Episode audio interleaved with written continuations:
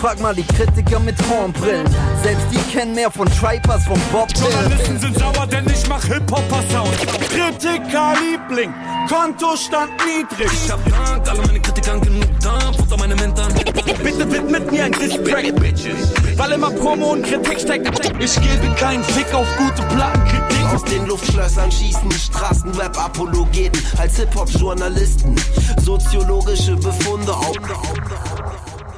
Hallo und herzlich willkommen zum Backspin Podcast. Mein Name ist Yannick und wir befinden uns dementsprechend im Album des Monats und äh, das kommt diesen Monat von niemand geringerem als der Moabiter Legende Megalo, der sein mittlerweile viertes Album veröffentlicht hat und seine Fans ganz schön beansprucht hat, was Geduld angeht, denn fünf Jahre ist seine letzte Platte her und dementsprechend habe ich mir eine sehr illustre Runde ähm, eingeladen, um heute über dieses erste Album nach fünf Jahren zu sprechen.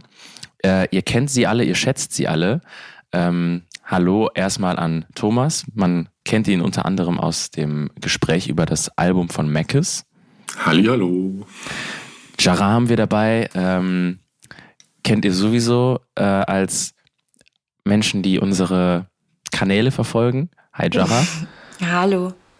Und Peters Stimme ähm, kennt ihr davon, wenn ihr auch sportbegeistert seid und die Backspin Sports Corner mitverfolgt und ähm, euch dort seine Meinung zum aktuellen internationalen Sportgeschehen anhört. Guten Morgen, Peter. Moin. Es ist sehr früh, es ist Montagmorgen, die Büros haben noch nicht offen ähm, und wir versuchen jetzt dieses Album ähm, zu besprechen, bevor wir in unseren regulären Arbeitsalltag starten, wenn man so will. Das heißt, ähm, wir geben uns auf jeden Fall viel Mühe, das nicht so verschlafen zu gestalten. Ähm, aber grundsätzlich würde mich erstmal interessieren, um so einen kleinen Einstieg in äh, diesen Podcast zu bekommen. Es sind ja jetzt fünf Jahre seit Regenmacher erschienen ist vergangen. Ähm, ein Album, das sehr gefeiert wurde, unter anderem von der Juice zum Album des Jahres gekürt wurde.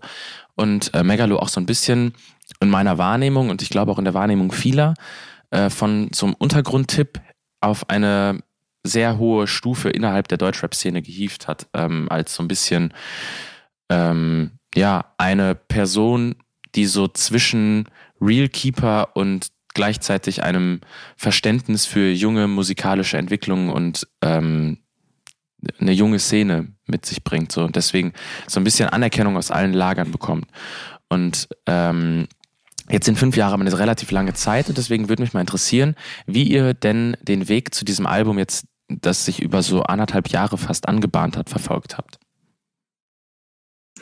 Also ich kann ja einfach mal anfangen. Ähm, ich hatte gar nicht auf dem Schirm, dass es fünf Jahre ohne Album waren, ehrlich gesagt, weil es kam ja trotzdem irgendwie immer wieder Output. Also ich habe jetzt äh, keine Phase gehabt, wo ich Megalo komplett vermisst habe, weil also ich, ich habe irgendwie du durchgehend habe ich was von ihm gehört, so gefühlt. Ähm, aber als sich das dann angebahnt hat und die ersten Singles, glaube ich, im Januar dieses Jahr, glaube ich, kamen die ersten raus, wenn ich mich nicht täusche, ähm, war dann klar, okay, jetzt glaube ich, könnte uns mal wieder ein Album erwarten. Okay, bei mir war es auf jeden Fall auf jeden Fall ganz anders. Oder was heißt ganz anders, aber die letzten Jahre habe ich Megalo nicht so richtig verfolgt. Ähm, bin tatsächlich auch erst mit dem Regenmacher-Album äh, eingestiegen, hab's dann aber voll gefeiert. Ähm, und habe ihn dann aber so ein bisschen verloren irgendwie. Also ich habe mitbekommen, dass diese EP gekommen ist und die BSMG-Projekte, aber habe mir das nicht so richtig angehört und habe mir dann oder habe den Weg zu diesem Album tatsächlich erst im Zuge dieser Recherche dann gefunden. Peter. Ich würde sagen, dass ich auch Megalo in den letzten Jahren konstant auf den Ohren hatte. Am meisten lief wahrscheinlich die ähm, gemeinsame EP mit Trettmann bei mir. Und generell im ganzen Freundeskreis, das war so das, was wir am meisten gehört haben. Und äh, habe ihn auch gefühlt dann noch öfter gesehen auf irgendwelchen Festivals und deswegen auch für mich immer jemand gewesen, der sehr aktiv war, auch mit äh, hier und da einem Feature-Part. Äh, heißt aber nicht, dass, dass die Freude irgendwo daran mindert an einem neuen Solo-Release. Das Album heißt ja jetzt äh, 21 oder 21 und ähm, man könnte ja vermuten, dass man es jetzt nach diesen chaotischen Monaten, in denen auch dieses Album entstanden ist, mit so einer gesellschaftlichen Bestandsaufnahme oder persönlichen Bestandsaufnahme aus dem Jahr 2021 zu tun bekommen hätte. Ähm, Megalo hat das im Vorhinein schon so ein bisschen über den Haufen geworfen, denn das Album ist so benannt, weil der, wie gesagt, aus Moabit, aus Berlin-Moabit stammt, ähm, das mit dem Postleitzahlkürzel 21 oder mit dem Vorwahlkürzel 21 versehen Postleitzahl. Postleitzahl. Der alte, ne? oder? Ja. ja. Ähm, und er selber das Ganze auch so ein bisschen als eine Reise zurück zu seinem persönlichen 21-jährigen Ich betrachtet hat und dementsprechend das Album auch eine etwas jugendlichere Energie verspr äh, versprühen soll als die doch sehr verkopften und ähm, großen Alben, die davor äh, erschienen sind, Regenmacher und Endlich und Endlich, ähm, die dann ja quasi seine, seine beiden Major-Durchbruch-Alben waren und die in Kooperation mit Max Herres Nesula-Label veröffentlicht wurden.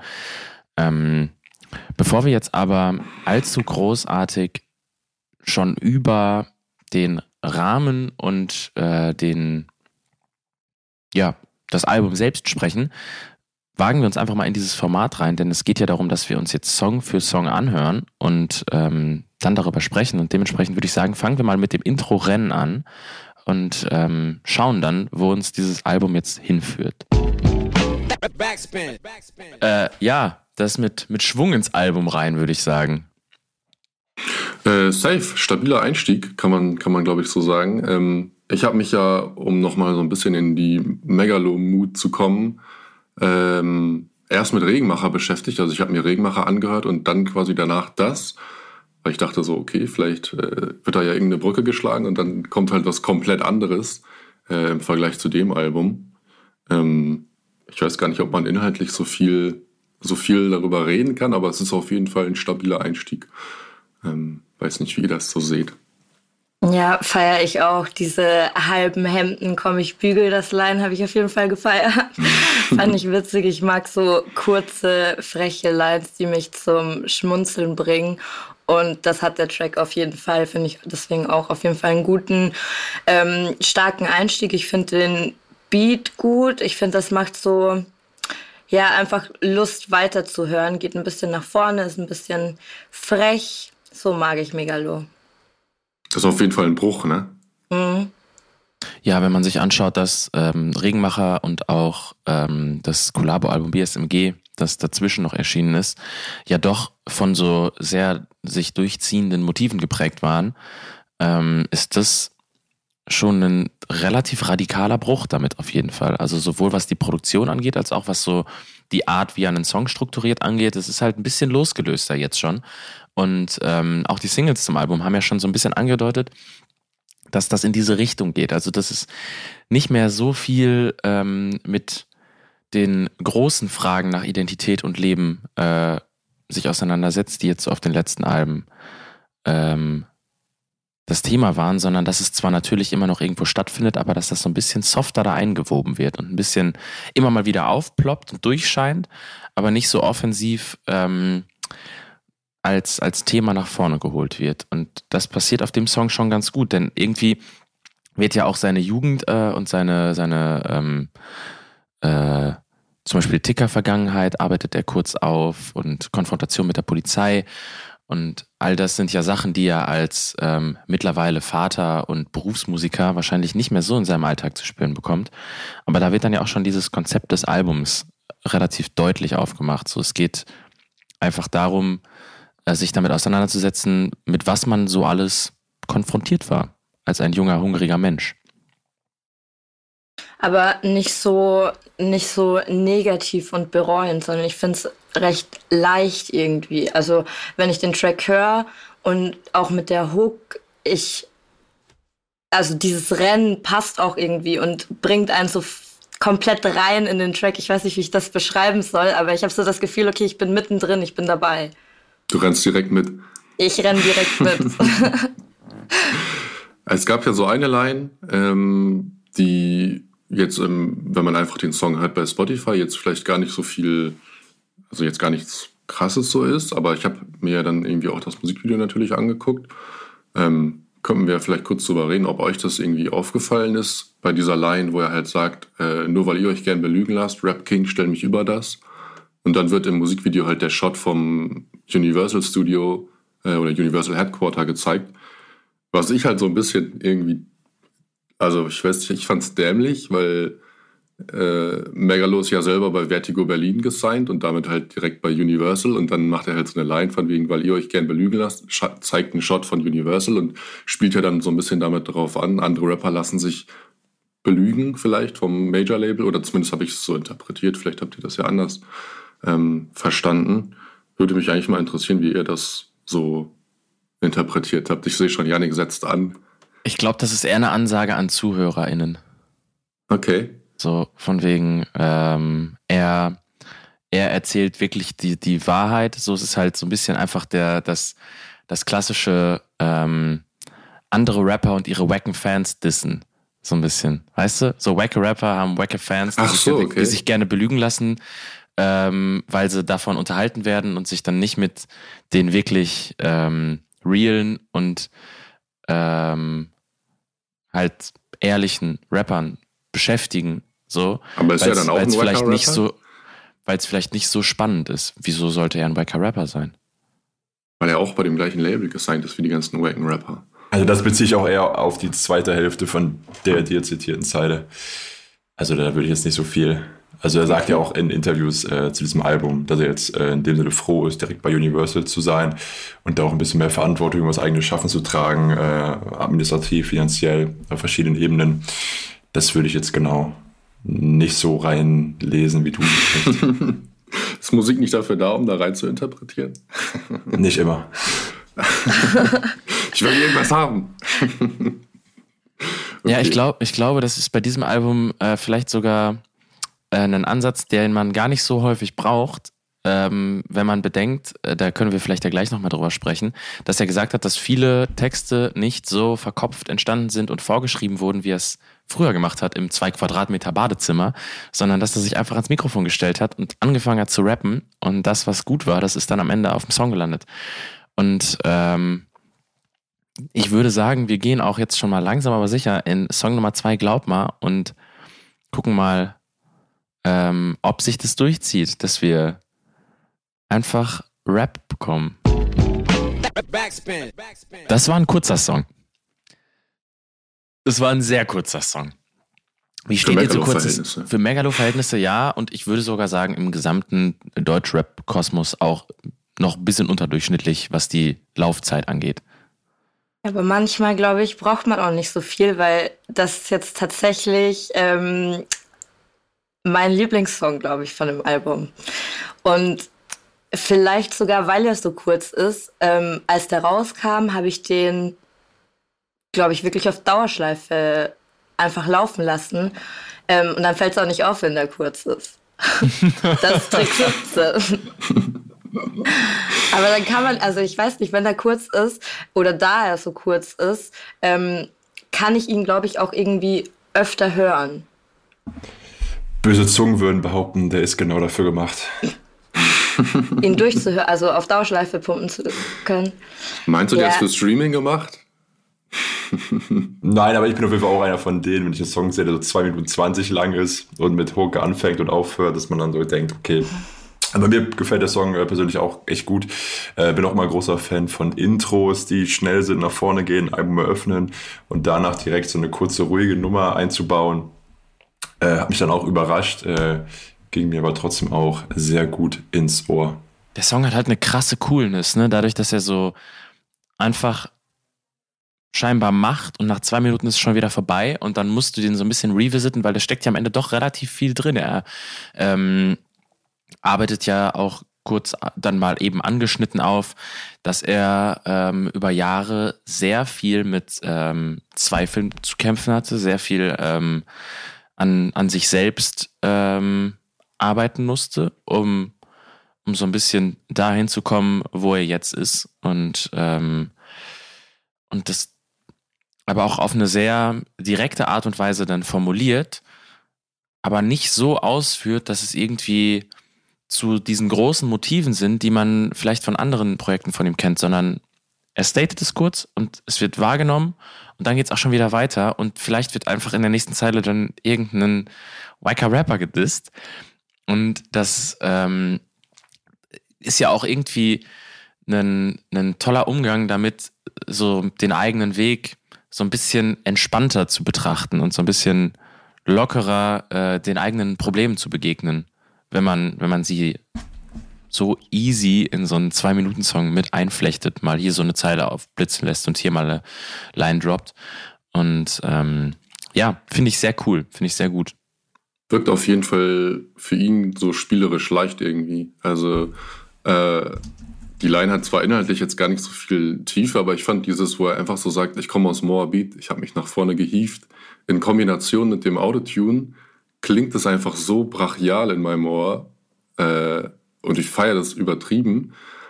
Ich suche natürlich trotzdem wieder die Nadel im Heuhaufen ähm, und würde gerne von euch wissen, was diese Line bedeutet mit ich habe sie an Orte gefliegt, weil ich habe den Ball auch mal in die Redaktion geworfen und habe so gefragt, ey, bin ich einfach zu blöd, das zu checken? Könnt ihr mir das sagen? Aber keiner konnte so richtig sagen, ob das jetzt einfach ein Zweckreim ist, um das so mit geliebt, gesiezt, gefliegt. Darf ich mein Interpretationstalent safe. Ich, ich brauche Interpretation. Also, ich äh, habe ja immer so meine eigenen Theorien. Ich feier, also weil den Part feiere ich total hier. Ich habe sie heute Morgen geliebt. Ich habe sie davor noch gesiezt. Da musste ich schon schmunzeln. Und dann kam dieses, ich habe sie an Orte gefliegt. Und ich persönlich, wenn den Track höre, dann äh, interpretiere ich das einfach so, dass der Sex so gut war, dass man einfach nicht mehr vernünftig einen geraden Satz rausbekommen hat danach. Und deswegen, weil, also vielleicht ist es aus einem Zweckreim entstanden, kann schon sein, aber das ist so meine persönliche Interpretation und deswegen feiere ich das tatsächlich sehr. Okay. Ja, Andere? es kann auch einfach sein, dass es ein, also ähm, es ist ja mutmaßlich relativ, ähm, also zumindest einiges auf diesem Album gefreestylt worden und deswegen kann es auch einfach sein, dass es natürlich dann irgendwie so ins Versmaß gepasst hat. Aber in, in erster Linie finde ich es auch einfach lustig und ich kann mir sehr gut vorstellen, dass sie äh, auch im, im Studio das aufgenommen haben und einfach lustig fanden und wirklich so derbe viel Spaß daran hatten, dass es halt so auffällt äh, und dann gesagt wurde, ja fuck it, das wird jetzt so genommen. Und ähm, in dem Sinne ist es auch, glaube ich, gut, auch etwas, was ja im ähm, Interview mit äh, Yannick Nyang von Diffus besprochen wurde, dass er sich so ein bisschen äh, dagegen wehrt, korrekt arbeiten zu müssen. Da sagt er ja auch, er ähm, hat keine Lust mehr auf Reimketten und ähm, korrekte, saubere Reime zu achten und so, sondern halt einfach Spaß zu haben und zu machen für dieses Album. Und das zeichnet sich dann ja äh, in solchen Lines ab, dass da halt einfach recorded wurde und dann war es halt einfach irgendwie in dem Moment so ein spontaner Einfall und hat allen Spaß bereitet und war dementsprechend dann wahrscheinlich gut genug, um aufs Album zu kommen. Und das reicht dann manchmal auch schon, weil, keine Ahnung, ich muss auch lachen, wenn ich es höre. So. Ich finde es großartig. Vielleicht dann sogar gerade auf dem Track ganz gut, so, ein, so eine Stelle zu haben, weil es ja der kürzeste ist und dann so einen Peak zu haben, an dem man so ein bisschen hängen bleibt. Ja, also immer diese eine Stelle, auf die man sich besonders freut, wenn man den Track hört. das ist bei mir tatsächlich der Part. Und natürlich die Bowser-Referenz, aber das, das war ja klar, dass mir das gefällt. Peter, any, any further thoughts? Äh, ich bin auf jeden Fall auch äh, Fan des Fliegt muss ich auch aber kurz, kurz schmunzeln, was wieder war das Gewand von Megalopass, der ja sonst, glaube ich, so ein bisschen auch abschütteln will, dass er immer so als ähm, das ewige Talent gilt und eben so als, als das Musterbeispiel für einen kompletten MC, dass er dann auch da bewusst diesen äh, sowas macht und ich glaube auch an späteren Stellen des Albums genauso, ähm, um da ein bisschen sich von ähm, der Erwartungshaltung zu brechen. Ähm, ansonsten freue ich mich auf den nächsten Song. Ist auch so ein bisschen Dad-Humor, ne? Wenn man so will. Irgendwie so, so, solche Art von Lines. Aber es passt ja. Megalo ist ja mittlerweile Vater. Deswegen ähm, kann es gut, also finde es auf jeden Fall auch unterhaltsam. Der nächste Song hat einen Feature-Gast dabei. Ähm, und alleine das zu lesen erinnert uns daran, dass Megalo normalerweise nicht nur auf äh, Trap-influenced Beats rappt, nämlich ist DJ Style Wars mit dabei. Ähm, auch eine Legende und der letzte seiner Art, wie er ja vor zwei Jahren ein Album veröffentlicht hat. Und dementsprechend erwarte ich Scratches auf dem nächsten Song. Der ist Mach so. Den hören wir uns jetzt an. seltsame oder zumindest seltsam nicht, aber ungewohnte Kombination, ähm, Cuts und Scratches auf so einem Beat zu hören. Wie geht's euch da? Vielleicht ein bisschen Balsam für all die eingefleischten Boombap, True School, Megalo-Hörerinnen und Hörer, äh, die noch an Regenmacher erinnert sind. Aber ich finde, es passt voll. Also es, ist, man, es kommt ja dann erst am Ende. Ähm, aber irgendwie, also es hat mich jetzt nicht gestört. So, ich fand es irgendwie cool. Voll, also ich habe ich hab da auch gar kein Problem damit. Ich feiere das. Ähm, ich kann nur jetzt an sich gar nicht so wahnsinnig viel zu dem Track sagen. Also ich bin, ich mag den, ähm, ich feiere ich feier den Beat, aber inhaltlich ist jetzt tatsächlich gar nicht so wahnsinnig viel ähm, hängen geblieben, außer dass es halt ja, Megalo über, über sich irgendwie nachdenkt und an den anderen wieder vorbeizieht und sein Leben sich halt irgendwie gebessert hat. So. Also es ist eine positive Atmosphäre, die hängen geblieben ist. Ähm, aber jetzt eine Line habe ich gerade gar nicht, die ich zitieren kann. No Business wie Show Business, man muss es erleben, ist mir auf jeden Fall hängen geblieben. Weil ich glaube, Megalo auf jeden Fall ein Kandidat ist, der schon viel erlebt hat. Äh, so von Tiefen, vielen Tiefen, bis dann mit Endlich und Endlich und Regenmacher zu seinen Höhen jetzt. Und jetzt kann er auch von der Musik leben. Ähm, also ich glaube, wenn es einen gibt, der alles gesehen hat, dann wahrscheinlich Megalo. Ich muss sagen, der ist so ein bisschen an mir vorbeigelaufen, der Song. Der ist so ein bisschen an mir vorbeigerauscht, eher sogar. Äh, also, der ist cool, der ist solide. Ähm, aber äh, am Ende eben auch halt nur cool und solide soll er ja auch sein. Ähm, aber es ist nichts, wo ich jetzt viel drüber reden kann, sondern ein Song, den ich halt eher dann einfach mal höre, wenn ich ihn höre und auch nicht so viel darüber nachdenke, was ich gerade höre. Aber ähm, ja. Hängt vielleicht ein bisschen damit zusammen, dass man vorher schon zwei Tracks hatte, die irgendwie inhaltlich auf einer e ähnlichen Ebene, glaube ich, stattgefunden haben. Und jetzt kommt der dritte Track und so langsam verliert man so ein bisschen den, den Faden vielleicht. Oder es ging mir zumindest so.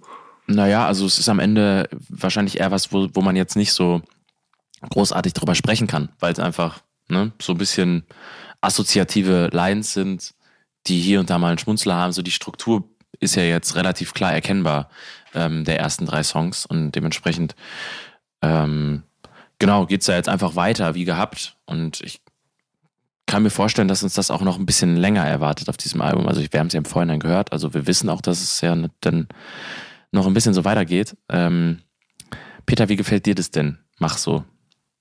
Äh, mich hat es für deine Erwartungshaltung gefreut, dass wir ganz am Ende des Liedes noch ein paar Scratches bekommen. Weil es ja auch nicht die erste Zusammenarbeit äh, von den beiden ist. Ich schließe mich aber auch gern äh, euren Aussagen an, in dem Sinne, als dass da wahrscheinlich jetzt inhaltlich uns nicht der Rahmen geboten wurde, jetzt hier drei Minuten zu füllen mit Interpretation. Ähm, der nächste Song hat aber, da habe ich ein paar mehr Notizen zu aufgeschrieben. Den fand ich ziemlich aufregend und lass uns den gern hören. Der nächste Song heißt Caesar und ähm, worum es darin geht, das besprechen wir jetzt gleich. Peter, was hast du dir denn äh, aufgeschrieben zu Caesar?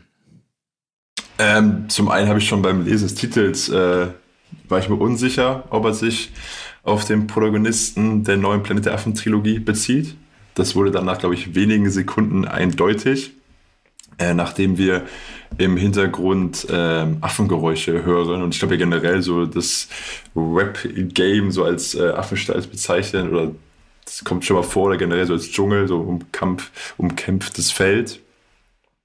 Und ist für mich dann in dem Fall, habe ich das bisher dann von den Liedern so am meisten überrascht, weil das klingt für mich alles so ein bisschen nach dem, was ich aus Atlanta gehört habe vor, weiß ich nicht, sechs, sieben Jahren.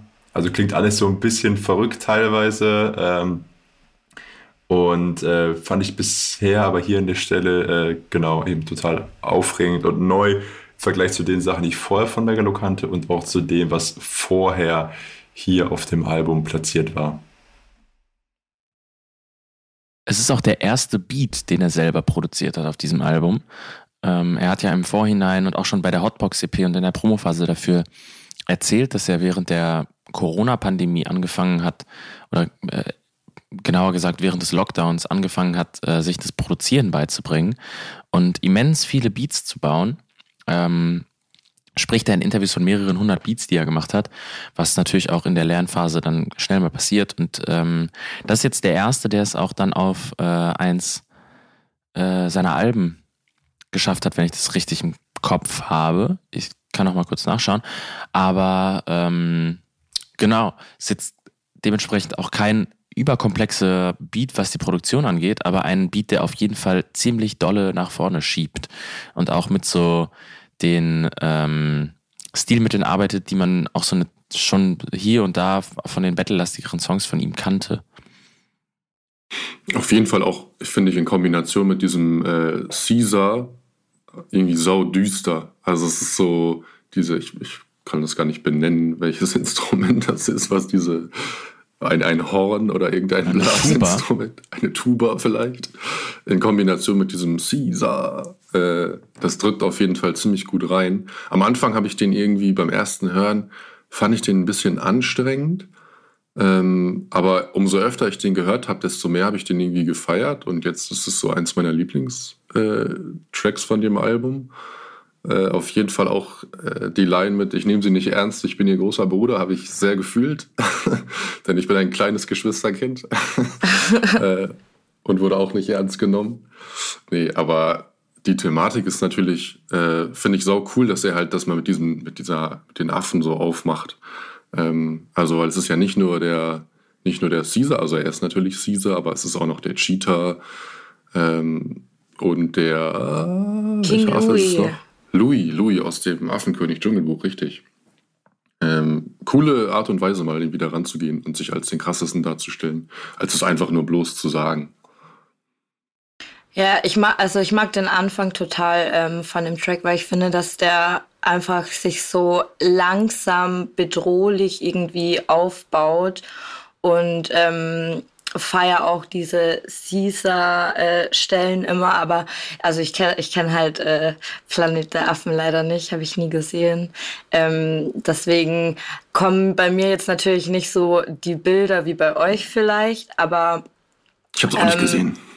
Gut, da bin ich nicht die Einzige. Ich hatte schon Angst. Ich habe es ehrlich gesagt, also ich wusste es gar nicht, dass das äh, sich auf, auf äh, Planet der Affen bezieht. Aber Dschungelbuch kenne ich und äh, da kriege ich auf jeden Fall Bilder von King Louis, wie er ausrastet und äh, sein will wie die Menschen. Und ähm, die, die, es gab nie eine Tarzan, es gibt nur eine Chainline, die äh, hat sich bei mir auf jeden Fall eingeprägt. Das finde ich einfach auch, ich mag das ja immer, wenn das so kurze, prägnante Lines sind, die aber sehr, sehr viel Inhalt haben. Ähm, Feiere ich deswegen auf jeden Fall. Ich glaube, wir können ähm, weiterziehen zum nächsten Song. Der heißt 21, ist dementsprechend Moabit gewidmet, auch dieses Jahr erschienen. Und äh, den kennen wir als Single schon. Der wurde auch mit einem großen Video versehen. Ähm, darüber können wir vielleicht ja gleich noch ein bisschen detaillierter sprechen. Ein Titelsong. Ähm, und ich glaube, der Song macht sogar ganz gut äh, aus, warum das Album dieses Album geworden ist. Also ich finde den gar nicht so schlecht als Titelsong gewählt. Wie, wie seht ihr das? Ja, für mich, äh, du hattest ja gerade bei, bei was bei Mach so angesprochen, ja. dass der für dich ein bisschen so durchgerauscht ist. Äh, das ist mein, mein Durchrausch-Song.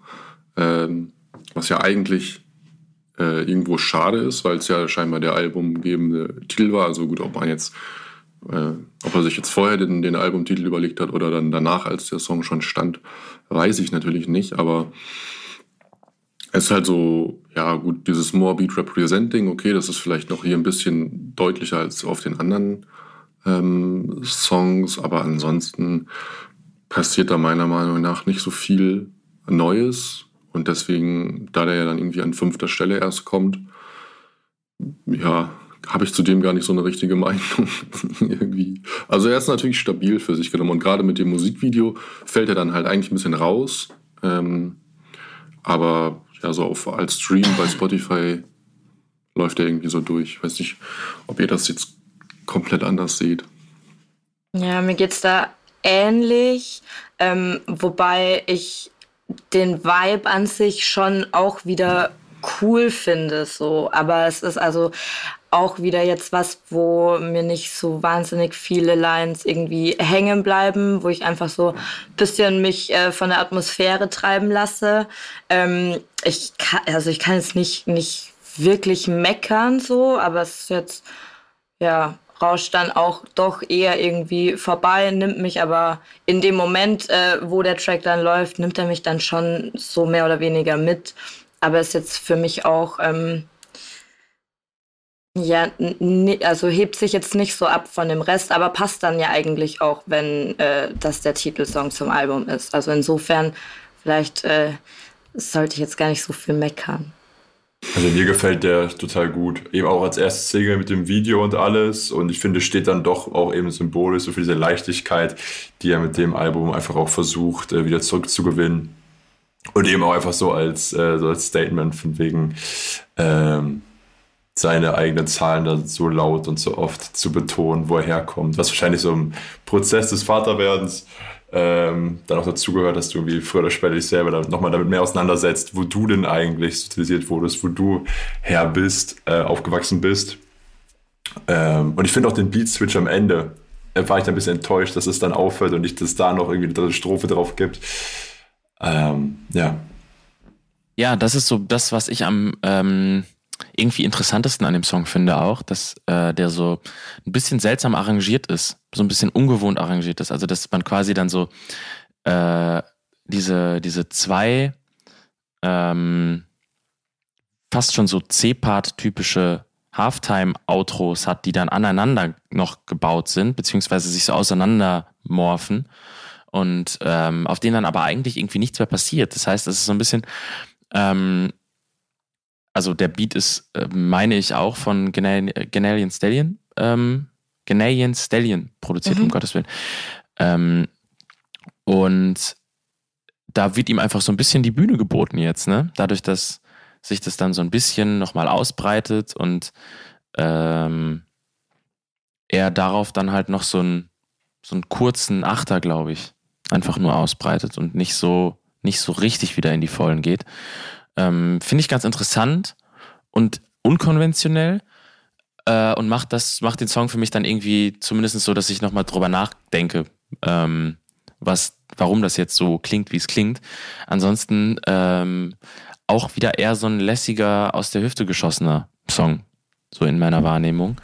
Und damit beim Hören selbst auf jeden Fall cool, aber auch nichts, wo ich mir dann langfristig großartig Gedanken darüber mache, was ich gerade gehört habe also bisher haben wir, haben wir viel Konsens. Ähm, wir sind so langweilig. Ja. Ich wollte mich streiten. Auf der nächsten Single haben wir zwei Features dabei, nämlich Cello und Abdi. Ähm, Gab es auch als Single im Vorhinein. Das heißt Gordon Shumway. Und wer dieser Gordon Shumway ist, das werden wir gleich auflösen. Backspin. Alright, Gordon Shumway. Wer ist es? Jeder kennt ihn. Ja, Würde ich auch behaupten. Ich ja. weiß es, aber ich wusste es äh, nicht. Ich habe äh, das in einem Interview, wusste ich, äh, habe ich das erst rausgefunden. Aber es ist Alf. Genau. Das ist so, habt ihr Alf geschaut? Auf jeden Fall. Ich habe Alf gehört, auf Kassette. Ich muss sagen, es ist eine meiner größten popkulturellen Wissenslücken. Ich habe nie eine Folge gesehen und nichts gehört davon. Ich weiß einigermaßen, was da passiert und ähm, habe so über so quasi Sekundärliteratur so ein bisschen immer mal über Alf mitbekommen und wie es rezipiert worden ist und so.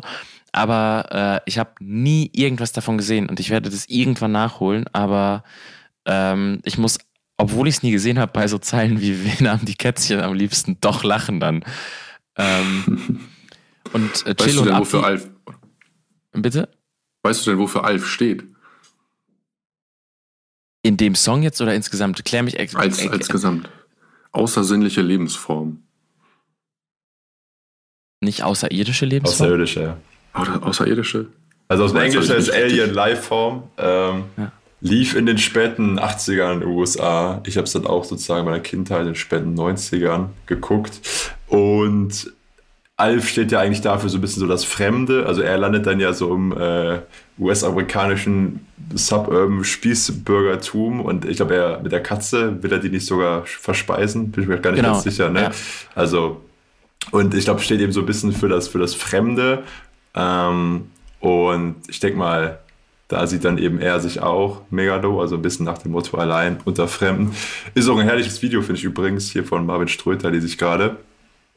Und ähm, finde auch die anderen Referenzen, die man im Video sieht, also da werden ganz viele Filme eben zusammengeschnitten und auch so einer der ältesten Filmeffekte oder Musikvideoeffekte, die es wohl so gibt, dass du dein Gesicht auf das von bekannten anderen ähm, Filmausschnitten packst und zum Beispiel auch Karl Lagerfeld, der glaube ich auf 1,20 ja auch erwähnt wurde, als da Rap, glaube ich, Megalo eben der deutsche Karl L. Und äh, gefällt mir gut, die Nummer, muss ich sagen. Da, da meint er aber Karl L. Äh, als Superman-Referenz und nicht Karl Lagerfeld, glaube ich. Ach, was. ja, ja. Habe ich nämlich auch gelesen bei, bei Genius. Da stand nämlich auch Karl L., also Karl Lagerfeld. Und dann habe ich ja nochmal in die Lyrics äh, geschaut, die wir bekommen haben. Und da steht tatsächlich Karl L., also das ist der ursprüngliche Name von Superman, den er äh, auf seinem Heimatplaneten Krypton bekommen hat. Also er heißt ja auf der Erde Clark Kent, aber ursprünglich hieß er Karl L. War mir aber auch nicht, auch nicht geläufig vorher. Dann danke fürs Aufklären. Dafür ist dieser Podcast ja da. Also ich würde schon sagen, es ist so der auf diesem Album bisher most classic Megalo-Song, sowohl was Produktion als auch was Flow und Textstruktur und Wortwitz angeht und so. Das ist so das Terrain, auf dem er sich äh, schon als ein sehr versierter Künstler ähm, bewiesen hat und dementsprechend macht er damit auch jetzt nichts falsch und mit Chelo und Abdi als sehr sympathische ähm, Features, die auch dieses Feature wieder so ein bisschen ähm, und auch diesen Song ad absurdum führen, weil sie dann wieder so diese Meta-Ebene aufmachen in dem Song, in dem es um Alf geht, über das Feature mit Mengalo zu rappen. Ähm, also so, äh, ich glaube, wenn du Chill und Abdi auf deinen Song holst, dann musst du auch einfach äh, akzeptieren, dass die Idee des Songs dadurch ein bisschen verwässert wird, aber es halt sehr viel charmanter auch dadurch wird, weil die beiden halt so ein bisschen in ihrer Manier da so reinplatzen, da lassen, was sie äh, gerade zu sagen haben und dann einfach wieder abdüsen. Und ähm, das ist, es, irgendwie ist es ähm, beeindruckend, wie man, wie man so konsequent einfach in, seinem, in seiner eigenen Welt leben kann. Dafür ähm, haben wir Abdi in, eine gelben Regenjacke bekommen. Also man kann ja. nicht alles haben, ja. Es ist also äh, sehr unterhaltsamer Song in Summe. Auch wie er Gordon Shumway immer so betont und so. Schon einfach ähm, unterhaltsam und irgendwie aber auch so weird 2021 einen Song über Alf zu hören, weil es ist halt auch einfach so absolut nicht ähm, ein, ein absolut nicht präsentes Thema. So Alf. Deswegen, ähm, ja, unerwartet. Und wird mit Sicherheit einigen Megalo-Fans, die das ähm, damals geschaut haben und in seinem Alter sind, äh, ein bisschen Nostalgie bringen. Das passt eigentlich ja auch, ne? dass äh, er sich dann so quasi ähm, auf eine Stufe mit Alf stellt, weil er halt eben äh, rap-technisch nicht von dieser Welt ist im Vergleich zu dem Rest. Also ich denke mal, so ist das gemeint. Ich finde die Parts finde ich auch wirklich, wirklich krass. Also die gefallen mir richtig, richtig gut. Aber mit der Hook kann ich ehrlich gesagt gar nichts anfangen. Die gefällt mir absolut überhaupt nicht und macht's also macht es mir schwer, den Track zu hören, was ich unnormal schade finde, weil ich finde, dass das die stärksten Parts sind, die wir bisher auf dem Album gehört haben. Ähm, deswegen nervt mich das ein bisschen, dass mir persönlich halt die, die Hook einfach nicht gut gefällt. Ich ahne aber auf jeden Fall, was du meinst. Das ging mir am Anfang 100% genauso. Er hat ja auch in dem einen Interview verraten, dass, oder was heißt in dem einen Interview, in dem Interview mit Nico Backspin hat er verraten, äh, dass er sich bei Hooks auch gern mal helfen lässt, äh, was das Schreiben angeht, weil er selber meint, dass er da nicht so das Gespür für hat. Äh, ich finde, da merkt man das ein bisschen. Ähm, also mir geht die nicht so richtig rein, aber das ist ja auch nur meine, meine zwei Cent. Man müsste vielleicht noch herausfinden, weil ich weiß es nicht und ich kenne das ja leider nicht, aber ich könnte mir gut vorstellen, dass im Beat irgendwo ein, ähm, ein äh, Sample aus dem Alf-Soundtrack verwendet mhm. wurde. Es klingt auf jeden Fall so, wie ich mir einen Alf-Soundtrack vorstelle. Deswegen müsste man das vielleicht mal Leute, die Alf kennen oder die mit dem Soundtrack vertraut sind, fragen. Falls, falls ihr das hört und ähm, das wisst, schreibt mir bei Instagram, ob es bei, ob es sich um einen Sample aus dem Alf-Soundtrack handelt und wenn ja, welches. Ich würde das gerne mal hören. Aber ähm, ich glaube, also wir sind, wir sind an dem Punkt, an dem wir direkt den nächsten Feature-Song aufmachen können. Äh, Joni und Sugar MMFK sind mit da drauf und äh, benannt ist es nach einer ebenfalls prominenten Figur, nämlich dem Graf von Monte Cristo. Und ähm, welche Geschichte sich dahinter verbirgt, das werden wir erst besprechen, wenn wir den Song gehört haben. Ähm, habt ihr noch Gedanken zu Alf? Nope. Alles klar, dann rüber zum Graf von Monte Cristo. Ja, der Graf von Monte Cristo. Was ist eure Meinung zu dem Song? Habt ihr eine Meinung zu dem Song? Also ich finde das jetzt auf jeden Fall ähm, mal wieder ein bisschen tiefgründiger auch von den Lyrics. Das mag ich ähm, immer gerne. Ähm, ich bin auch hier nicht so der Fan von der Hook, wenn ich ehrlich bin. Ähm, aber besser als davor, finde ich sie. Also da, da stört sie mich nicht ganz so, weil ich finde, die passt besser in, in den Gesamttrack rein irgendwie. Das ist nicht so, nicht so unrund in meinen Ohren. Ähm, ja, und ich mag, also da mag ich auf jeden Fall die Lyrics. Ich finde das schön, einfach so ein bisschen äh, reflektiert zu sein und eben zu gucken, so, okay, warum, weshalb, wieso ist alles so, wie es ist, warum ist jeder hier und ja, aber die Geschichte äh, zu Monte Cristo würde ich gerne hören, zu dem Grafen von Monte Cristo, wenn die jemand kennt. Also ich kenne sie, nachdem ich sie mir durchgelesen habe, aber ich glaube, Janni könnte die viel besser rezitieren, weil der die wahrscheinlich auch schon vorher kannte, oder? Mach ruhig, mach ruhig. Ich soll machen, ja. Ja. Ah, okay, also so wie ich's, ich habe es mir durchgelesen. Ich habe mir sogar, es gibt ja immer diese wunderbaren Videos bei YouTube mit diesen Playmobil-Männchen, wo dann solche Geschichten erzählt werden. Ich empfehle die Simpsons-Folge zu der Erzählung. Auch sehr lustig. okay, sehr gute Folge. Ja, es gibt eine Simpsons-Folge, die das aufarbeitet. die habe ich nicht gefunden. Ähm, der Graf von Monte Cristo ist verliebt in eine Frau. Der Graf, ich weiß nicht warum, aber er landet dann irgendwie im Gefängnis und äh, ist dann jahrelang im Gefängnis. Ich glaube 10, 14 Jahre oder so ist er dann im, äh, im Gefängnis. Und in diesem Gefängnis verrät ihm aber irgendein Mithäftling, dass auf der Insel Monte Cristo ein Schatz vergraben ist. Und er schafft es dann irgendwie, sich aus diesem Gefängnis zu befreien zum äh, Insel Monte Cristo zu kommen, findet da den Schatz der Schätze, ist steinreich, von jetzt auf gleich, vorher bettelarm gewesen und äh, ist dann quasi auf einer Ebene mit den ganzen, mit der Elite, die ihn so ein bisschen, die ihn halt in den Knast gesteckt hat und rächt sich dann als Graf von Monte Cristo, den Namen gibt er sich dann selber äh, und rächt sich dann an dieser ganzen Obrigkeit, äh, die ihn so ja, runtergemacht hat und ihn in den Knast gesteckt hat. Warum habe ich nicht mehr ganz drauf warum er ins Gefängnis gekommen ist.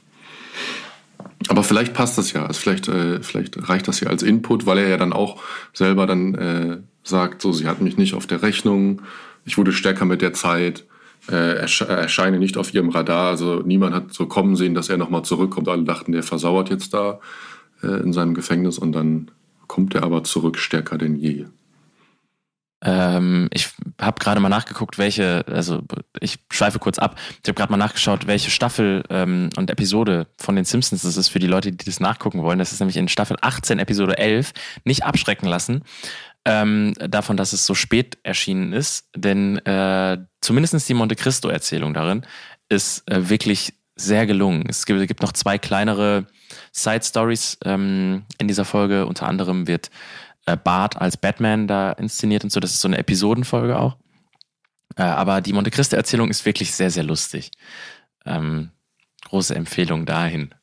Und äh, ja, ansonsten zum Song habe ich tatsächlich leider, äh, mal, alleine, dass ich jetzt schon zu den Simpsons abgeschweift bin, habe ich leider tatsächlich ähm, kaum irgendwie was Nennenswertes zu erzählen, weil es mir musikalisch nicht taugt. Also ich komme überhaupt nicht in Beat äh, in seine Flows und auch die Hook wirft mich immer wieder raus. So das, ähm, äh, das ist was, wo ich irgendwie keinen Zugang zu finde und auch über mehrere Hörgänge keinen gefunden habe. Ähm, ja, deswegen würde ich mich einfach jetzt zurückhalten. Aber ähm, ja, schon jetzt auch äh, eine wiederkehrende Zusammenarbeit von ihm und Sugar. Man ähm, hat sie ja schon mal zusammen auf äh, Dunkles Kapitel mit ähm, Dirk von Lotze und Max Herre gehört. Ja. Und genau, eigentlich grundsätzlich irgendwie eine, eine ähm, gute harmonische Kombo der drei. Ähm, vielleicht kommt irgendwann ja mal ein neuer Song, der mich mehr abholt. Also mir gefällt die Hook zum Beispiel ziemlich gut, aber ich bin auch äh, äh großer Sugar MFK Hook-Fan. Also da gefällt mir ziemlich oft ziemlich viel von ihm. Das war das Einzige, was ich eigentlich auch sagen wollte. Das ist der Konter, den ich nur bieten kann. Ich finde die Hook mega nice. Also ich finde, äh, Sugar hat so eine engelsgleiche Stimme. Äh, wenn er das so sagt, komm mir nicht so. Ah, ich finde, das ist so nice. Äh, ja, gefällt mir richtig gut im Vergleich zu vorher dann auch. Weil vorher hat mir die Hook ja auch nicht so gepasst bei Gordon Chamoy, aber hier geht die voll rein. Aber den, den, den Parton Joni dann, das, äh, da komme ich auch nicht so ganz hinter. Das ist mir ein bisschen zu viel Autotune-Geleiere. Also ich, ich mag auch am ehesten den ersten Part, den finde ich wirklich, wirklich gut. Und dann bin ich aber auch so ein bisschen, bisschen raus. Und mit der Hook kann ich halt leider nicht so viel arbeiten. Ähm, aber da merkt man ja auch, jetzt sind wir uns mal ein bisschen uneinig, so verschieden sind Geschmäcker. Deswegen ist es ja eigentlich ganz nice, dass immer für jeden was dabei ist. Es folgt das dritte Feature in a row und wahrscheinlich das äh, am wenigsten erwartbare, denn äh, Roland Meyer de Voltaire ist auf Wasser mit dabei. Äh, wer das ist, darüber sprechen wir, nachdem wir den Song gehört haben. Ähm, und deswegen begeben wir uns jetzt also erstmal Richtung Wasser. Nicht die erste Zusammenarbeit der beiden. Peter, klär uns auf.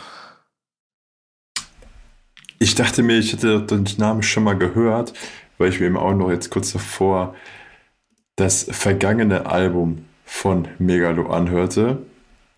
Und da fiel mir auf, dass doch auf Endlich und Endlich, was auch äh, das Album ist, mit dem ich Megalon damals 2013 erst Mal richtig gehört hatte und es damals auch schon hieß, den gibt es schon ganz lange, was jetzt ja auch knapp äh, ja, sieben, acht Jahre her ist.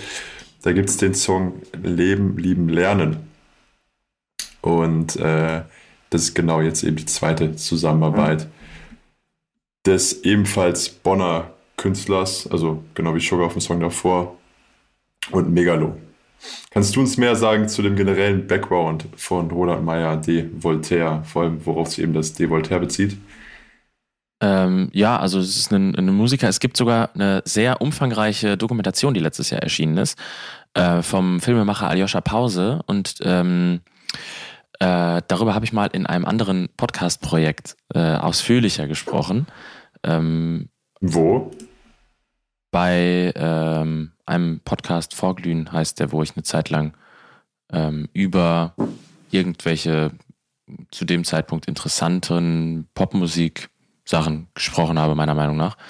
Und äh, diese Serie begleitet ihn nämlich über sechs Jahre insgesamt und stellt so ein bisschen sein Scheitern in der Musikindustrie dar und bildet ab, wie man ähm, als ein hoffnungsvoll gehandelter Newcomer, ähm, bei dem dann aber über längeren Zeitraum der Erfolg ausbleibt, versucht wieder so Fuß zu fassen. Und ähm, vielleicht als Kontext, seine Band Voltaire wurde so ein bisschen eine Zeit lang als so die deutschen Radiohead gehandelt. Ähm, was ja grundsätzlich schon mal schlecht für dich ist, wenn du mit so Weltstars verglichen wirst bei deiner ersten EP und gesagt wird, so das ist jetzt die deutsche Antwort auf Radiohead und so. Schon so ein bisschen, ähm, naja, bringt einen in eine schwierige Ausgangssituation. Auf jeden Fall ist dieses ähm, Bandprojekt Voltaire zumindest kommerziell äh, krachend gescheitert und hat äh, bei weitem nicht den Status der deutschen Radiohead äh, erreicht. Und ähm, das führte dann dazu, dass er auf so eine Odyssee, auf so eine Irrfahrt ähm, äh, geraten ist, die ähm, ihm irgendwie sehr viel abverlangt hat von, er muss seine Instrumente verkaufen und so weiter und so fort zu, ähm, wo setzt man jetzt wieder an, mit welchen Leuten connectet man, um vielleicht wieder Musik machen zu können. Und das führte dann dazu, dass er immer mal wieder hier und da Kollabos gemacht hat und 2016 dann äh, angefangen hat, unter dem Namen Schwarz wieder neue Musik zu veröffentlichen. Ähm, 2019 ist da sein Debütalbum White Room erschienen und äh, jetzt hören wir ihn auf äh, diesem Song hier. Und wie gefällt euch Wasser?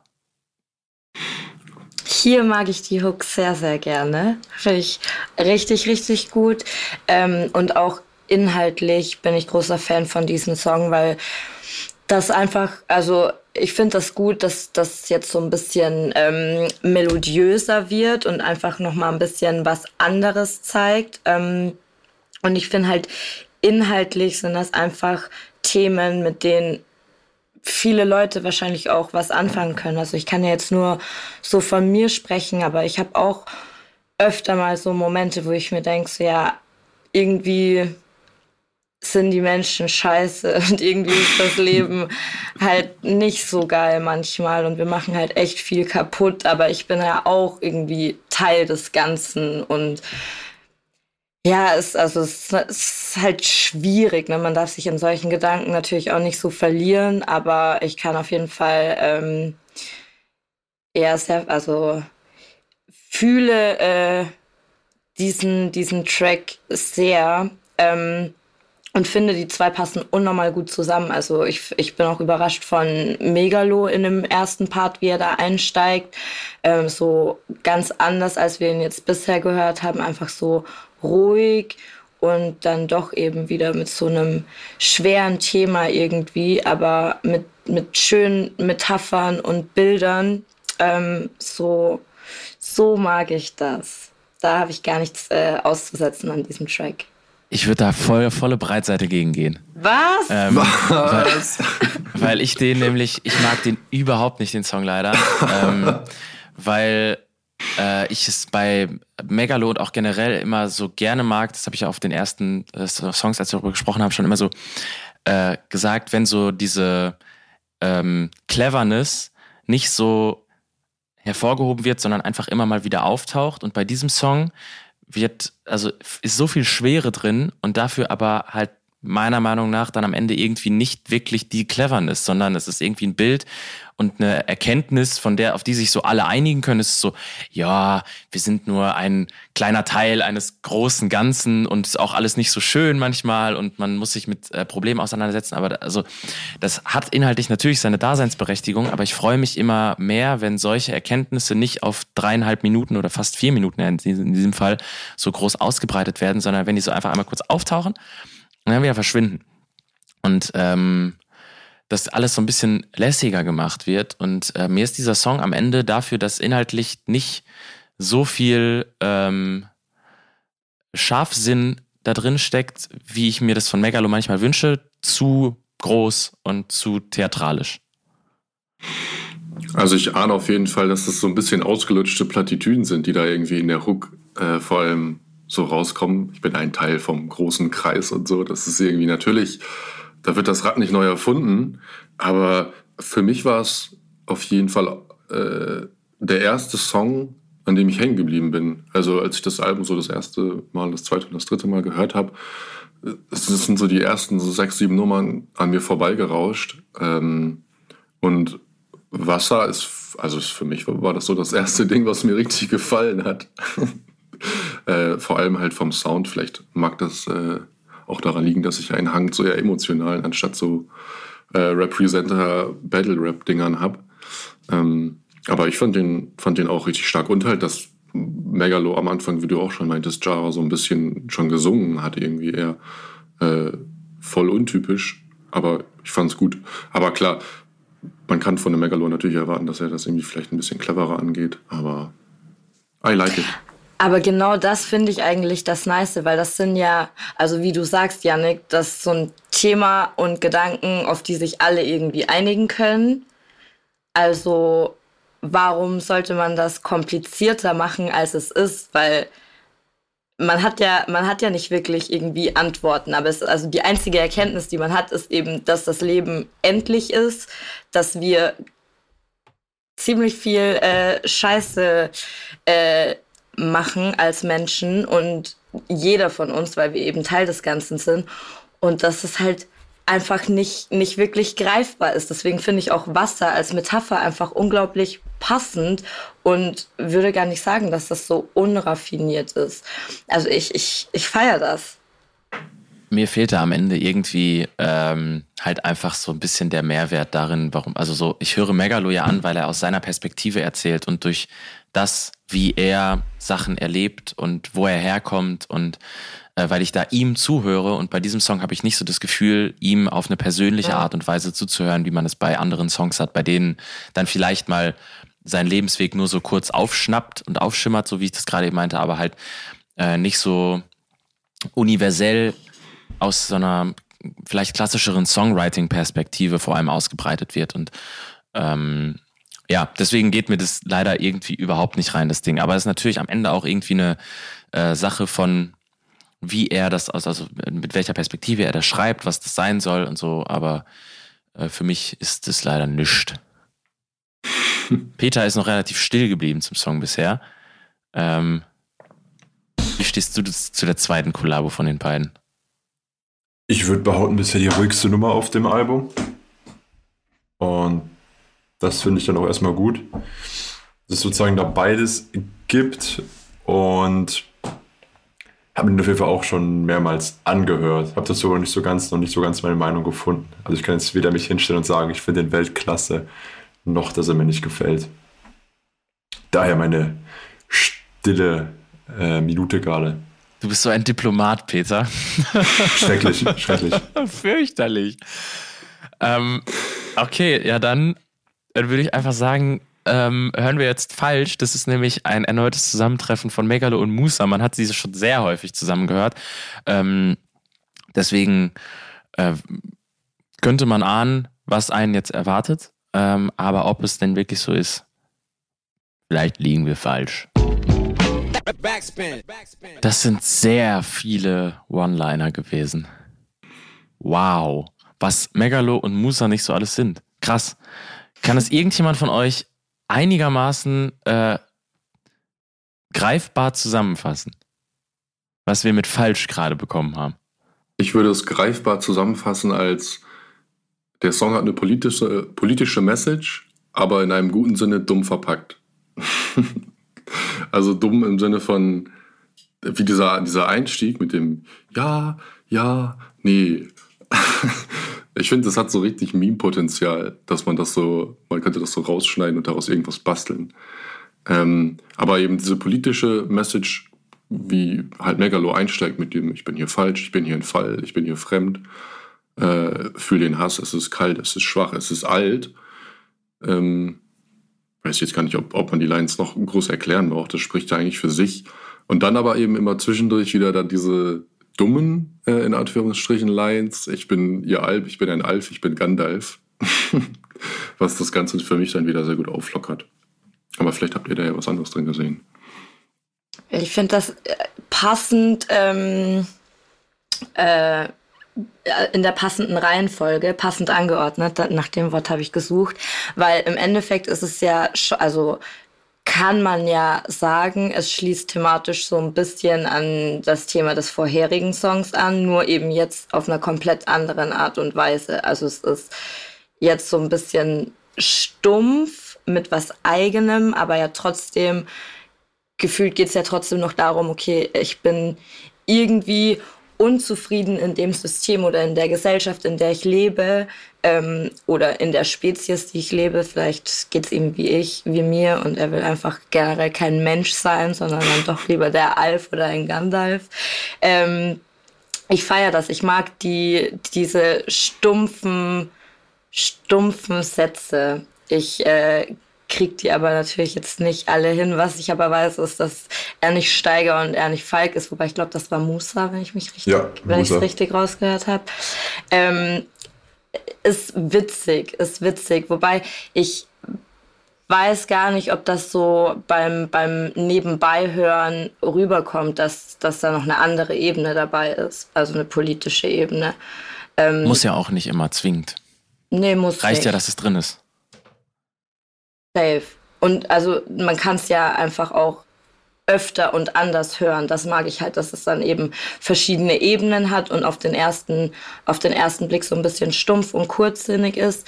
Ähm, das finde ich ganz interessant. Und den Beat ähm, mag ich. Absolut fair. Ich habe ich hab in diesem Fall Peters Rolle von eben. Ich finde den cool. Ich habe aber wenig zu sagen zu dem Song, außer dass der halt einfach so ein ganz lässiger Rap-Song geworden ist. Und manchmal reicht es ja auch einfach. Und ich glaube, so wie Peter in die Kamera guckt, sieht er das ähnlich. Tu ich, tu ich. Also, nee, finde ich auch genau. Bist ja dann wieder in einer der Lieder, der für die Leichtigkeit des Albums stehen soll. Und äh, genau, finde ich, steckt auch eine ähnliche Kerbe wie der Song Gordon Shumway im Sinne von, dass es anders sein thematisiert wird und eben auch die Folgen, die damit einhergeht, so der Unterschied zwischen Erwartungshaltung an die beiden und dem, was sie wirklich sein wollen. Und äh, genau, da ist so ein bisschen was dabei, was ähnlich wie das schon am Anfang dieser Aufnahme betonte, äh, fliegt, äh, oder was war das? Ja, hervorsticht ja. im Sinne von so ein paar Lines so sind, wo man denkt, ja gut, äh, kann man so sagen, ist jetzt nicht so besonders wertvoll oder in dem Fall, aber ähm, funktioniert an der Stelle. Der nächste Song ist eine sehr große Ansammlung von namhaften äh, Feature-Gästen. Heißt Live und Direkt oder Live und Direct und ähm, spielt darauf an, dass Megalo als ein ähm, Live-Rapper wahrscheinlich so mit seine größte Reputation erlangt hat in, in den letzten knapp 20 Jahren. Ähm, und wer da so alles drauf ist, das kann man entweder nachlesen oder sich gleich von uns anhören lassen. Wir werden aber jetzt erstmal den Song selber hören und dann äh, darüber sprechen, was denn das, äh, die einzelnen Parts so zu bieten haben. Habt ihr ähm, schon mal welche der hier auftretenden Artists live gesehen? Denn es sind mit äh, neben Megalo dabei Cool Savage, Materia, Amewu, Semi Deluxe und Afrop. Spontan würde ich behaupten, alle. Ähm, meine Frage wäre jetzt, wenn ihr noch dazu zählen würdet, wer da noch drauf gehört hätte, wenn ihr einen Wunsch frei hättet. Uh, uff. Äh, Lackmann. Lackmann sehe ich da auf jeden Fall noch drin. Aber sonst ist da, glaube ich, so die Riege an. Äh, Hier ist so gesagt so, win. Der über so ein Sponsor. ja, den vielleicht nicht. Ähm, ja, aber wie ist also habt ihr, habt ihr einen Lieblingspart? Welcher, wer hat den krassesten Part abgeliefert? Meiner Meinung nach äh, Savage, so, den feiere ich am meisten. Wie er immer die Stimme hochzieht am Ende, das ist so nice. Und dann diese Line mit äh, Juice schrieb eine Hater-Kritik, jetzt sind sie weg. Äh, schmerzt natürlich irgendwo auch ein bisschen, weil äh, heikel. Ähm, und ich die Juice immer gern gelesen habe, aber kein Beef mit Esser. Die, die, das ist tatsächlich, ich finde es lustig, dass du gerade die Zeile nennst, weil ich finde die total seltsam. Ich frage, also ich verstehe den Sinn dahinter nicht so richtig, warum man, warum man ein totes Magazin ist. Das kann ja keine Response geben. Eigentlich ist ja so ein, der, so der Sinn eines Disses, dass man in so eine direkte Konfrontation geht und man auch, also es ist so ein zu sicherer Diss, weißt ja, du? Ja. Also, ja, ja, klar. Du, man kann, der du, Gegner kann sich ja gar nicht wehren. So. Genau, also das ist so auf, auf am Boden treten, äh, auf dem Boden tritt man eigentlich nicht ein. Ähm, deswegen, ach ja, also naja, äh, bei mir wahrscheinlich Megalo selbst. Ich finde ähm, ihn da sehr stark als Performer und ähm, ja, hab auch relativ viel Spaß an dem Song, aber es ist, reiht sich auch wieder sehr gut ins Album ein, äh, von wegen, es ist jetzt auch nichts, was man so krass zerreden kann, ne? Außer wer hat am krassesten abgeliefert. Kennt ihr die ja. Geschichte zum Track? Nein. Ähm, wahrscheinlich kenne ich auch noch nicht die ganze Version, was ich gelesen habe, ist bei den Kollegen von äh, web.de, dass es muss ja irgendwo mit angefangen haben. Was glaubt ihr? Es gab einen ersten Part und aus dem ist dann sozusagen die Idee entstanden, okay, wir holen noch andere Parts drauf. Also Megalord einen dieser Künstler angefragt, einen Part zurückbekommen und dann gedacht, oh, da genau hole ich mir noch mehr drauf, weil ich keine Lust habe, würde ich mal interpretieren, daneben alleine zu stehen. Was könnt ihr euch vorstellen? Ich denke, das war mein Lieblingspart Amewu, weil ich so das Gefühl habe, dass sich da, also er ist ja auf jeden Fall, hat er da äh, krass abgeliefert, finde ich. Also das äh, kann man ja gar nicht, gar nicht kleinreden. Und ähm, danach, mein zweiter Lieblingspart kommt auch dann selbst von Megalo. Ähm, und ich hatte so ein bisschen das Gefühl, dass man sich da einfach auch das so betont wurde, Double Time, Triple Time Flow, dass man sich daran orientiert hat. Aber Amewu ist halt so der schnellste auf jeden Fall gewesen. Hast du Gold richtig erkannt? Ja. Also das war der erste Part, der zurückkam und alle anderen wurden dann eben danach äh, eingeladen und haben offensichtlich auch gesagt, klar sind wir dabei. Mich hat ja, ja. auf Dauer so ein bisschen zerlegt äh, irgendwann. Also die hat ja scheinbar eine, eine geschichtsträchtige Vergangenheit. Aber wenn ich mir den Song so als Stream gebe, dann ich, denke ich mir so, nach dem dritten Mal habe ich verstanden, dass es live and direct ist. Aber irgendwann nervt, nervt die mich so ein bisschen. Vielleicht bin ich da auch zu pingelig, aber ja. Nein, das ich, ich finde das eigentlich geil, weil stell dir mal vor, dieser Track wird live gespielt, dann ist die Hook ja das Einzige, wo du irgendwie ja, okay. selbst deine Stimme erheben kannst im Publikum.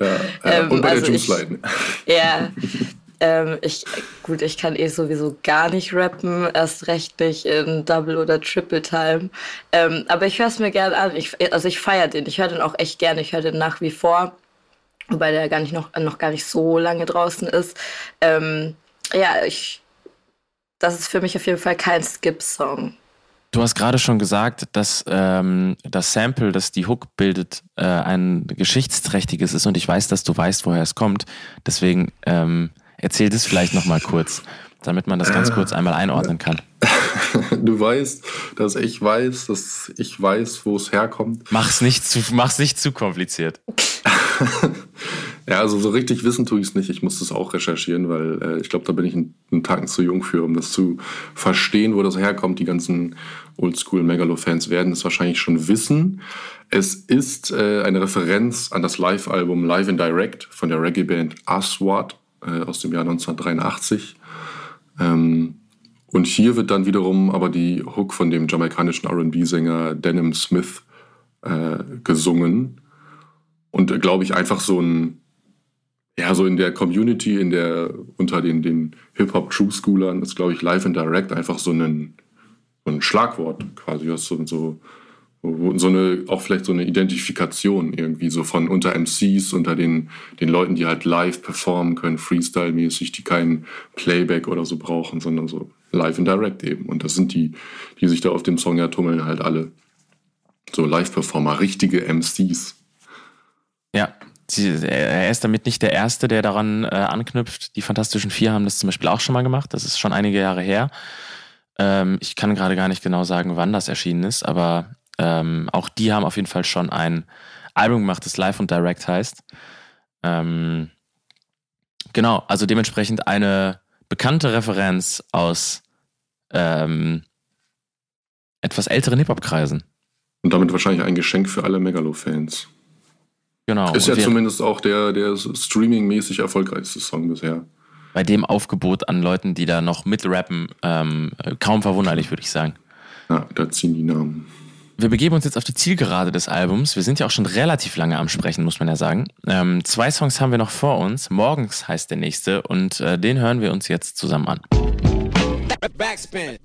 Morgens, der hat viel Schwere und äh, ich glaube, ist wahrscheinlich auch ein ähm, ganz guter äh, Song über den Zeitraum zwischen 2021 und seinem 21. Lebensjahr, wenn man so will arbeitet so ein bisschen eine große Spanne äh, Zeit auf und die Probleme, die darin passiert sind, mit den, mit der Geburt seines Sohnes als einem der Schlüsselmomente äh, auf dem Weg zu sich. Genau, also wenn du nicht verstanden hast, spätestens äh, bei dem Track merkt man dann, dass er eben das einschneidende Erlebnis äh, der Geburt seines ersten Kindes war vor drei oder vier Jahren äh, und wie sich eben dadurch sein Tagesablauf, vor allem der Morgen, verändert hat. Und ich glaube auch irgendwie so ein bisschen sein Bild über sich selbst verändert hat. Also er ist ja auch sich selbst gegenüber versöhnlicher, finde ich. Und das kommt auf dem Track sehr gut, sehr gut rüber. Vor allem im ersten Part direkt sagt er ja auch, dass er jetzt endlich sich selbst auch seine Fehler verzeihen kann. Und ähm, ja, es ist ein sehr reflektierter Track mit sehr schönen Lyrics. Ähm, soundtechnisch gefällt er mir leider nicht so gut. Ich finde ihn so gut. äh, also bei mir quasi einmal das Schiff umdrehen. Ich finde den soundtechnisch mega nice. Vor allem dieser Part am Ende, also bei so bei Minute 3 kommt dann ja noch so ein neues Element dazu und diese Sequenz von drei Minuten, ja. von Minute 3 zu Minute 3,30. Ich finde es so nice. Also ich wünsche mir, dass wer auch immer das da draußen hört, er sich diese 30 Sekunden nimmt und daraus einen neuen Song macht. Weil, also ich weiß nicht, mich treibt es irgendwie voll an. Obwohl ich auch, äh, obwohl es halt mein, mein persönlicher Lieblingssong vom Album ist, gar nicht so viel dazu sagen kann, weil es ist so ein bisschen ähnlich wie zu Wasser auch. Äh, die, die, die Sachen, die Erkenntnisse, äh, die er jetzt so aufbringt, sind, glaube ich, keine, keine bahnbrechenden. Äh, aber trotzdem so, obwohl zwischen Megalo und mir irgendwie 20 Jahre Lebenszeit äh, liegen, habe ich jetzt schon das Gefühl, dass ich irgendwie fühle, was er sagt. Und einfach, dass er das so aufarbeitet, irgendwie seine, seine eigene Geschichte, Ghetto Boy genannt im Jahrbuch. Lehrer glaubten, werde nix sein, Mama glaubte, werde nix sein. Und ja, jetzt guck mal, wo wir stehen und was wir erreicht haben. So, eigentlich kann ich mich damit gar nicht identifizieren, weil ich bin kein Ghetto Boy. Ähm, aber ich es ist einfach authentisch. So, obwohl es, also für mich, für mich ist es einfach sehr authentisch. Äh, und das macht so schön für mich am Ende. Seht ihr ein bisschen anders, glaube ich, alle. ich habe gar nicht so eine richtige Meinung zu dem Song. Ähm, ich verstehe nicht ganz, warum am Ende dieser Break-Part reinkommt. Ähm, also klar, natürlich erfüllt er den Zweck, das Ganze so ein bisschen zu entladen und aufzulösen, ähm, weil der Song ja sonst sehr schwere Pianos ähm, als Zentrum irgendwie hat. Aber äh, ich kann nicht so richtig zu dem Song connecten und finde da halt keinen Zugang. Und ich glaube, dass es dann auch relativ wenig äh, Zweck hat, das Ding so auseinanderzunehmen, wenn ich dann nicht wirklich einen Ansatzpunkt finde. Ich finde, der Song klingt noch am ehesten nach einem Lied, was er wirklich auch für sich geschrieben hat. Ja. Wo ich jetzt nicht die große Intention äh, sehe, dass es uns allen super gut gefallen muss, soll. Ähm, und klingt deswegen alles, finde ich, aber weil es eben so glaubwürdig klingt und authentisch alles, dass es eben auch deswegen am Ende des Albums platziert wurde, dass da auch einfach gar nicht so jeder unbedingt drauf stolpert, sondern wirklich auch Leute, die da eine gewisse Energie reinstecken, sich mit dem Künstler auseinanderzusetzen. Kann ich mir vorstellen. Fair, ja, absolut. Also er, er, sagt ja auch in den Interviews immer wieder, er hat das Album in erster Linie ähm, so gemacht, nach, also so der Maßstab war, es muss ihm Spaß machen und wenn es ihm Spaß macht, dann wird es auch irgendjemand anderem Spaß machen, wenn er sich anhört. Und ähm, dementsprechend äh, ergibt sich dann ja auch dieser Kessel Buntes, der da vor uns liegt und über den wir gleich vielleicht im Fazit noch ein bisschen sprechen werden. Ähm, davor haben wir aber quasi so eine kleine, zumindest ästhetische Klammer, die mit dem Outro zugemacht wird, denn im Intro rennt er schon und im Outro muss er wieder los.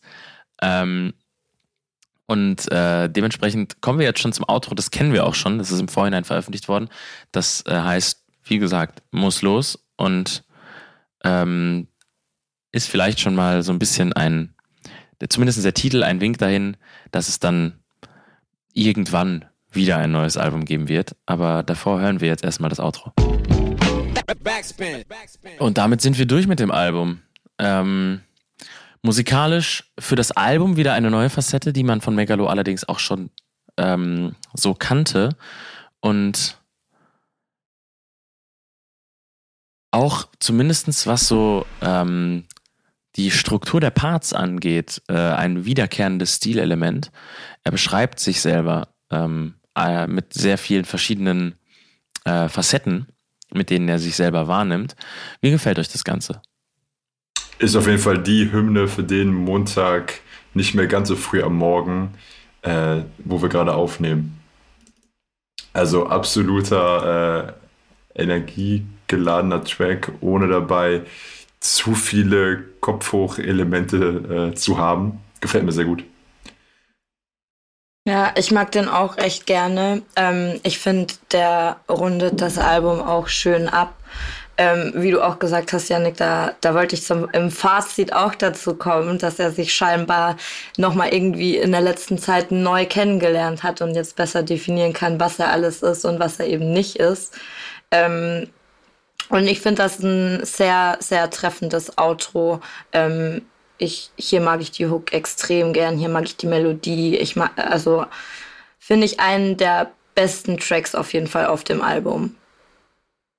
Safe, also ist auf jeden Fall auch meine Nummer zwei. Ähm, weil es so, es wirkt so spielerisch, wie er so da so rüber tanzt und es ist so eine, eine äh, wie sage ich das, eine neutrale Energie. So eine, es ist nicht so eine gekünstelte Energie im Sinne von wie auf Rennen oder Glaub mal, wo er so der krasse, harte Typ ist, was ja auch Energie ist, sondern es ist so eine, eine lebensfrohe Energie, ähm, die einfach schön ist. So, da kann ich gar nicht viel, viel mehr zu sagen. Ist einfach schön. man, man redet ja dann äh, auch über die letzten Jahre immer häufiger von so Grown Man Rap als Label.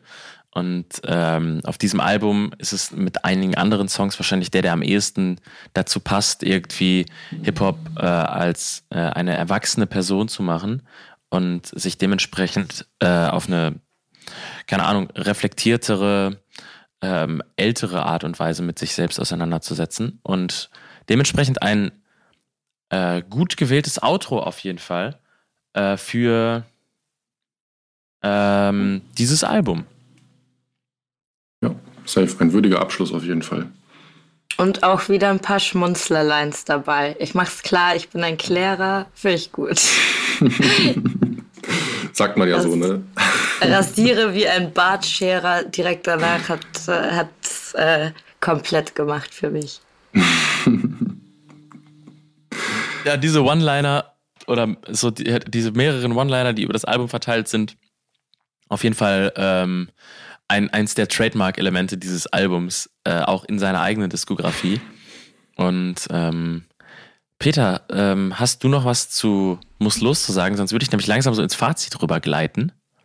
Lass uns total gerne ins Fazit übergehen es ist immer die beste Überleitung, wenn man sagt, dass das jetzt die Überleitung ist. Deswegen, ähm, äh, wer von euch möchte denn anfangen, dieses Hörerlebnis so ein bisschen zusammenzufassen und äh, in so zwei, drei kurzen Sätzen ähm, seine Einstellung äh, zum Album darzulegen und zu bepunkten? Das ist natürlich das Schwierigste an der ganzen Geschichte.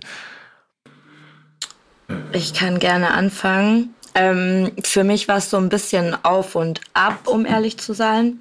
Ähm, es hat mit einem Auf angefangen, äh, dann gab es irgendwann ein Ab und dann wieder ein Auf. Ähm, ich bin so ein bisschen, bisschen zwiegespalten. Ich kann so mit allen Themen, ähm, die vorgekommen sind und aufgegriffen wurden, kann ich auf jeden Fall connecten und was anfangen. Ähm, die Umsetzung hat mir halt nicht immer gefallen und musikalisch war ich halt auch nicht immer dabei. Aber an sich, ich bin halt auch Megalo-Fan. Also ich, ich mag, wie er textet.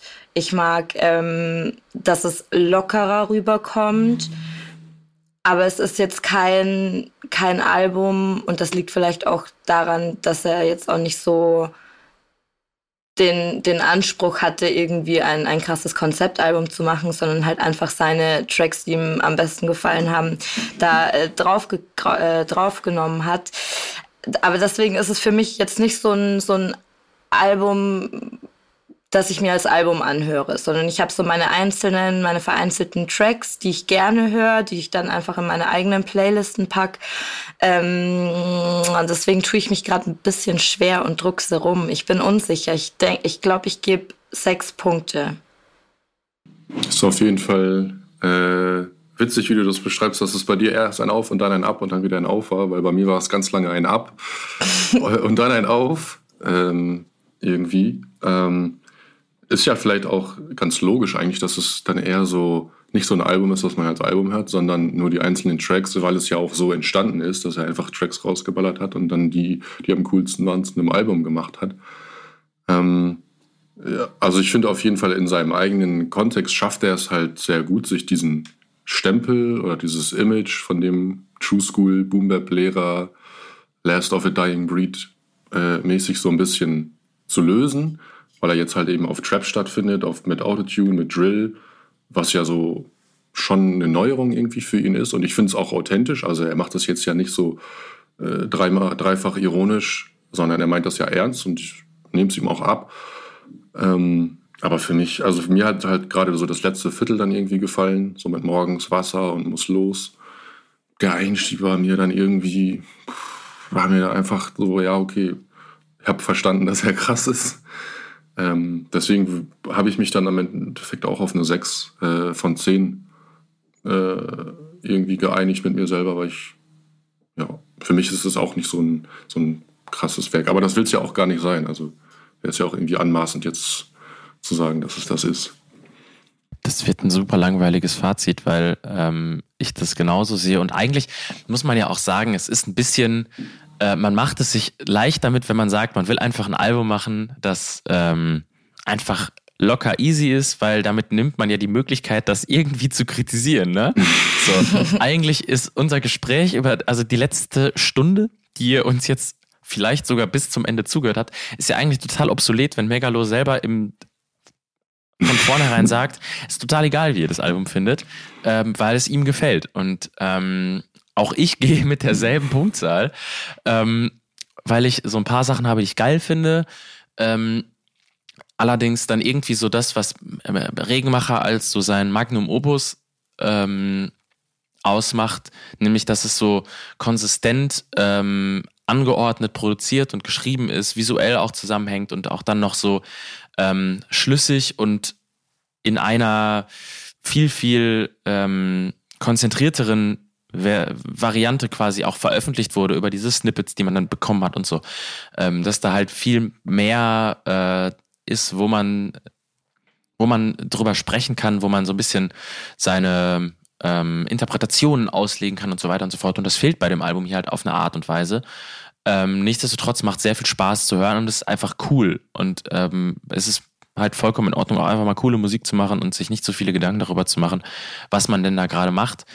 Ähm, weil er ja schon gezeigt hat, dass er es anders kann. Und dementsprechend, ähm, wenn man jetzt so davon ausgeht, man will irgendwie eine komplette Diskografie, die die verschiedenen Facetten, die er bieten kann, ähm, abdeckt, dann ist es eine total schlüssige ähm, Entscheidung, dieses Album jetzt zu machen. Ähm, obwohl man vergleichbare Platten von ihm ja schon kennt. Also es ist jetzt nicht so, als wären zum Beispiel irgendwie die Monster-EP oder so äh, in der Art, wie er da herangeht. Also das ist einfach so ein bisschen ähm, Sachen machen ist so großartig unterschiedlich gewesen, wobei selbst da ja noch mehr Konzept und Zusammenhang drin waren als hier. Also jetzt ist es, glaube ich, wirklich einfach nur ein endgültiges Abschließen mit ähm, Konventionen an den Begriff Album. Und das ist total in Ordnung. Und mhm. ähm, mit 40 Jahren, finde ich, kann man das auch mal machen, wenn man schon sehr viel ausprobiert hat. Aber ähm, ja, es wird kein Album sein, glaube ich, das für mich langfristig so eine richtig krasse ähm, Relevanz haben wird. Also was mir aufgefallen ist jetzt, ähm, auch nochmal nach dem intensiveren Hören, was wir hier gerade gemacht haben, ja wirklich auch im wahrsten Sinne des Wortes Track für Track, Track anhören, Track Pause. Erstmal auch dass es dann doch immer noch für mich in die Phase fällt der Lockdown-Alben, im Sinne von, wir haben ganz viel, ob das Filme sind, ob das eben Romanfiguren sind, die aufgegriffen werden. Am deutlichsten wahrscheinlich fällt das auf, wenn du das Musikvideo von Gordon Chambray anguckst oder eben genauso Monte Cristo ähm, oder mit Caesar und dass eben ganz viel über ihn geht. Und der Gefallen zeigt gleich auch, und das meine ich im keinsten Fall disrespektierlich der Feature-Gäste gegenüber, dass mir aber tatsächlich auch die Lieder, wo er ohne Gast drauf ist, noch am meisten meinen Geschmack treffen. Und ich das wiederum bewundernswert finde, dass er als Typ es schafft, knapp 40 Minuten ähm, sich in den Mittelpunkt zu stellen und seine Ansichten und das zu erzählen. Von daher würde ich, wenn ich das Album, oder nicht wahrscheinlich, gebe ich dem Album gerne sieben von zehn Punkten. Weil wir uns einig sind, das ist dann irgendwann so ein bisschen Erbsenzellerei. Aber das gefällt mir dann doch ganz gut, wie er das geschafft hat. Dass es eben doch viel über ihn geht und ich ihn immer noch danach immer noch als spannenden Charakter einschätze. Das war eine knackige Feed Feedback- und Fazitrunde. So, also äh, in dem Sinne bedanke ich mich bei euch allen, ähm, dass ihr euch die Zeit genommen hat, habt, um über dieses Album zu sprechen. Shoutout Megalo fürs Machen dieses Albums. Ähm, ich hoffe, das nächste dauert nicht so lange. Ich bin gespannt, was dann da kommt. Und ähm, wenn ihr noch letzte Worte habt, dann gehören die euch. Nein. Das ist, das ist, aber auch nichts mehr zu sagen. Dann danke dir für die Einladung, Yannick. Alles klar, dann hören Safe. wir uns nächsten Monat wieder und ähm, bis dahin auf Wiedersehen. Ciao. Tschüss. Tschüssi, ciao. Frag mal die Kritiker mit Hornbrillen. Selbst die kennen mehr von Tripers vom Bob Journalisten sind sauer, denn ich mach Hip-Hopper-Sound. Kritiker-Liebling, Kontostand niedrig. Ich hab Dank, alle meine Kritikern genug da, Futter meine Mentoren. Bitte widmet mir ein Distrack, Bitches. Weil immer Promo und Kritik steckt. Ich gebe keinen Fick auf gute Plattenkritik. Aus den Luftschlössern schießen die Straßenrap-Apologeten als Hip-Hop-Journalisten. Soziologische Befunde auf Backspin.